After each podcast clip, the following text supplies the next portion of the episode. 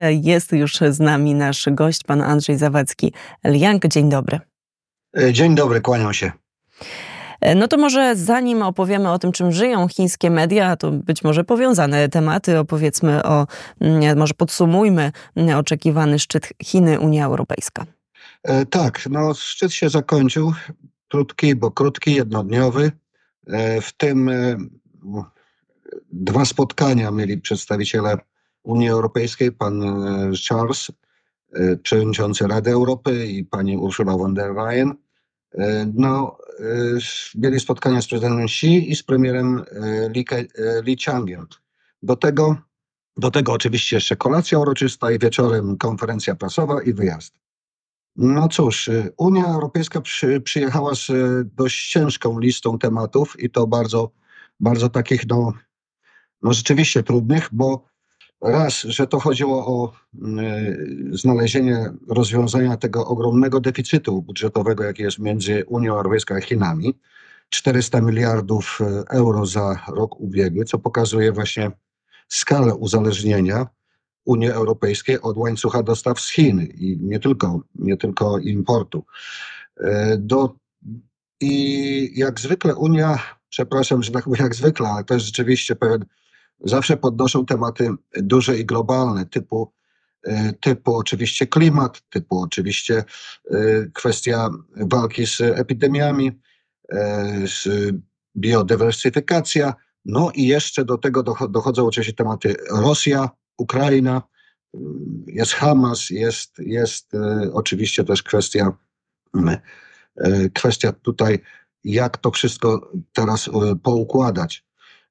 Unia Europejska złożyła listę 13 firm chińskich, które ostrzegła, że wpisze na listę sankcji za to, że sprzedaje Rosji, Rosji towary, które mogą być stosowane o podwójnym znaczeniu, zarówno dla E, dla, dla wojska, jak i dla sfery, sfery cywilnej.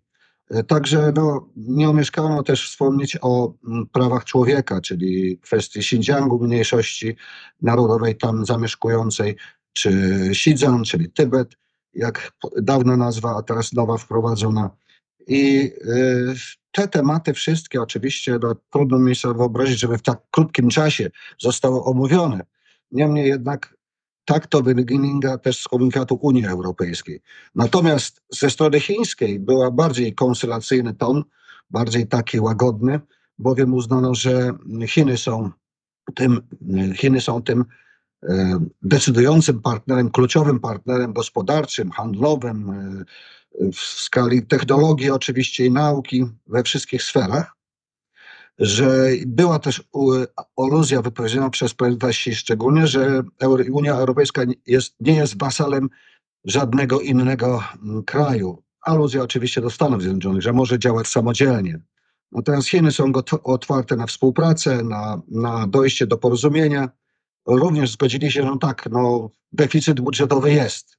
Jest i Chiny mają zdecydowanie dużą nadwyżkę w relacjach z Unią Europejską. No ale z drugiej strony, z drugiej strony jest sytuacja tego typu, iż Chiny odpowiedziały, że mm, no tak, ale przecież bardzo wiele firm europejskich, które znajduje się w Chinach i tutaj produkują, to z powrotem ta produkcja wraca do Unii Europejskiej. Więc jak to ustalić z tym deficytem, to nie jest aż taka prosta sprawa. Nie obyło się oczywiście bez, ze strony chińskiej mm, zwrócenia uwagi na to, że na wszelkie próby, bo na razie to większość to są próby wprowadzenia e, sankcji czy ograniczeń chociażby na chińskie samochody elektryczne, które w tej chwili zalewają Europę, e, że to, to prowadzenie takiego dochodzenia jest e, absolutnie niewłaściwe z uwagi na to, że, że przecież no, przewaga chińskich samochodów elektrycznych wynika z ich innowacyjności oraz przez osiągnięcie przez to konkurencyjności. No i zwrócono uwagę, że przecież Chińczycy, chińska strona zwróciła uwagę, że przecież, no jakby nie było, Unia Europejska też stosuje dotacje i tam 6 miliardów, zdaje się, euro przekazała na, na, to, na tych, którzy ma, zajmują się produkcją baterii elektrycznych. Także szczyt bez przełomu, bez jakichś fajerwerków, bo Chiny oczywiście stanęły na stanowisku, że sprawy typu prawa człowieka i, i, czy nawet Tajwanu i innych rzeczy są to sprawy ich wewnętrzne i tutaj Unia nie ma żadnego interesu, żeby o tym w ogóle, żeby o tym w ogóle rozmawiać z nią, żeby o tym mówić. No nie mówiąc już o tym, że y, Chiny zrobiły bardzo taki gest przed, y, wręcz można powiedzieć, że historyczny, przed, przed wizytą y, przed przywódców Unii Europejskiej, a mianowicie, a mianowicie zawiesiły i wprowadziły bezwizowy ruch między Francją, Niemcami, Włochami, obywatelami tych krajów, Holandii i Hiszpanii do Chin na rok czasu. Więc jest to też taki, taki no, dość, dość znaczący e ewenement. Już ci obywatele mogą do Chin przylatywać bez wiz. No, czy, czy to coś e, ten szczyt przyniesie? No wątpię, bo Chińczycy zdają sobie z, tego sprawę, że w przyszłym roku są wybory. I dzisiaj rozmawiają z tymi, a jutro będą rozmawiali z kim innym, czy pojutrze, no powiedzmy sobie tak. Więc zgodzili się, co się zgodzili do spraw globalnych, sztucznej inteligencji, innych, ale co do reszty, no pozostałe każdy przy swoich stanowiskach. Panie Andrzeju, bo mamy ostatnie e, kilka minut, a jeszcze bardzo e, ważne e, spotkanie, mianowicie i, i rozmowę między Chinami a Wietnamem. Xi Jinping udał się do Wietnamu. Nie wiem, czy cały czas tam przebywa, ale już mamy pierwsze informacje dotyczące tego, o czym rozmawiali przywódcy obu państw. Tak, już, już, już, już w zasadzie jest, jest w tej chwili, jeszcze jest w tej chwili w, w Hanoi. E, wczoraj przyleciał, e, dziś e, po południu, no mojego czasu po południu, wieczorem wróci, wróci do kraju. Jest to o tyle ważna wizyta, że jest to pierwsza od sześciu lat. Jego pierwsza wizyta od sześciu lat. I mm, Wietnam jest takim bardzo istotnym państwem w rozwoju zarówno całej inicjatywy Pasa i Drogi, jak i, jak i teraz geopolitycznie. E, wprawdzie ja mm, chciałbym przekazać inną narrację niż ta, która się teraz e, powszechna się znalazła, mianowicie, że, że jest to wizyta, która ma być konkurencją do wizyty jednodniowej Bidena trzy miesiące temu, czy miesiąc temu premiera Japonii.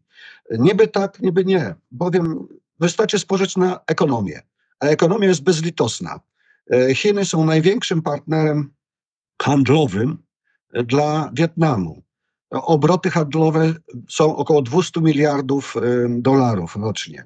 Do tego, dochodzi, do tego dochodzą inwestycje, które są też największym, Chiny, chińskie firmy są największym inwestorem. I mm, Stany Zjednoczone tylko w tym roku za, zainwestowały 500 milionów, kiedy, e, kiedy Chińczycy zainwestowali 800 miliardów, e, przepraszam, 8 miliardów e, dolarów. Także w sumie w sumie te relacje, no to można jeszcze e, przy, przytaczać wiele cyfr wskazujących na to, że rola Stanów Zjednoczonych w ekonomii Wietnamu jest niewielka. Jest naprawdę mało znacząca i, i, i tutaj nie mówiąc o tym, że obroty nawet handlowe spadły w tym roku między Stanami Zjednoczonymi a Wietnamem o 10%, a z Chinami wzrosły. Więc nic dziwnego też, że podpisano, już jest ten komunikat oficjalny, podpisano 37 umów które obejmują, y, zacznę może od tej umowy, która jest najważniejsza, żeby króciutko jeszcze, jeszcze tu mam kilka, jeszcze minutkę, żeby, żeby, żeby zwrócić uwagę na to, co, co, co takie y, szczególnie istotne. W tym kontekście, co mówiłem wcześniej.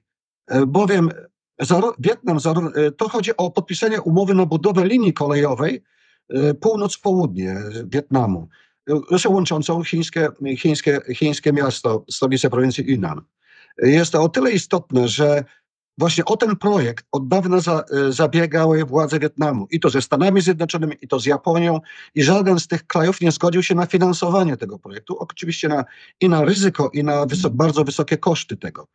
A jest to ogromnie ważna rzecz dla Wietnamu, bowiem mm, nie tylko, że był kiedyś podzielony na północ-południe, ale dlatego, że chcieli, że Wietnam rozwija się w tej chwili bardzo szybko, ale przeciwieństwie do Chin, które najpierw postawiły na infrastrukturę, mosty, drogi, koleje, Wietnam nie ma tego i w tej chwili brakuje mu właśnie do pełnego rozwoju e, infrastruktury i tu Chińczycy się zgodzili. Nie mówiąc o te, telekomunikacja, oczywiście cyfryzacja, e, no i to, co boli e, Wietnam w tych relacjach, to jest to jest oczywiście sprawa mm, granicy na szelfie kontynentalnym Morza Południowochińskiego, bo jest to spór.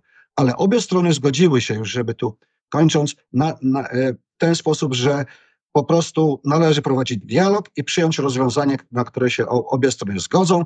Uruchomiona zostanie linia specjalna telefoniczna, żeby w razie jakichś konfliktów natychmiast reagować. No a przede wszystkim, jak to e, generalny sekretarz Komunistycznej Partii Wietnamu stwierdził, między Chi, Chińczycy i Wietnamczycy to, to są relacje przyjacielskie, braterskie, no i towarzysze. To prawda, jeśli chodzi o ten spór na Morzu e, Południowochińskim, no tam warto powiedzieć, że jest ropa, jest, e, są także złoża gazu, ale myślę, że to może być temat, który będzie szerzej poruszony w studio Szanghaj, albo o którym jeszcze porozmawiamy dodatkowo e, na antenie Radia Wnet, bo warto się nad tym pochylić. Pan Andrzej Zawadzki-Liang, gospodarz studia Szanghaj, był gościem poranka Wnet. Dziękuję za komentarz. Dziękuję, pozdrawiam.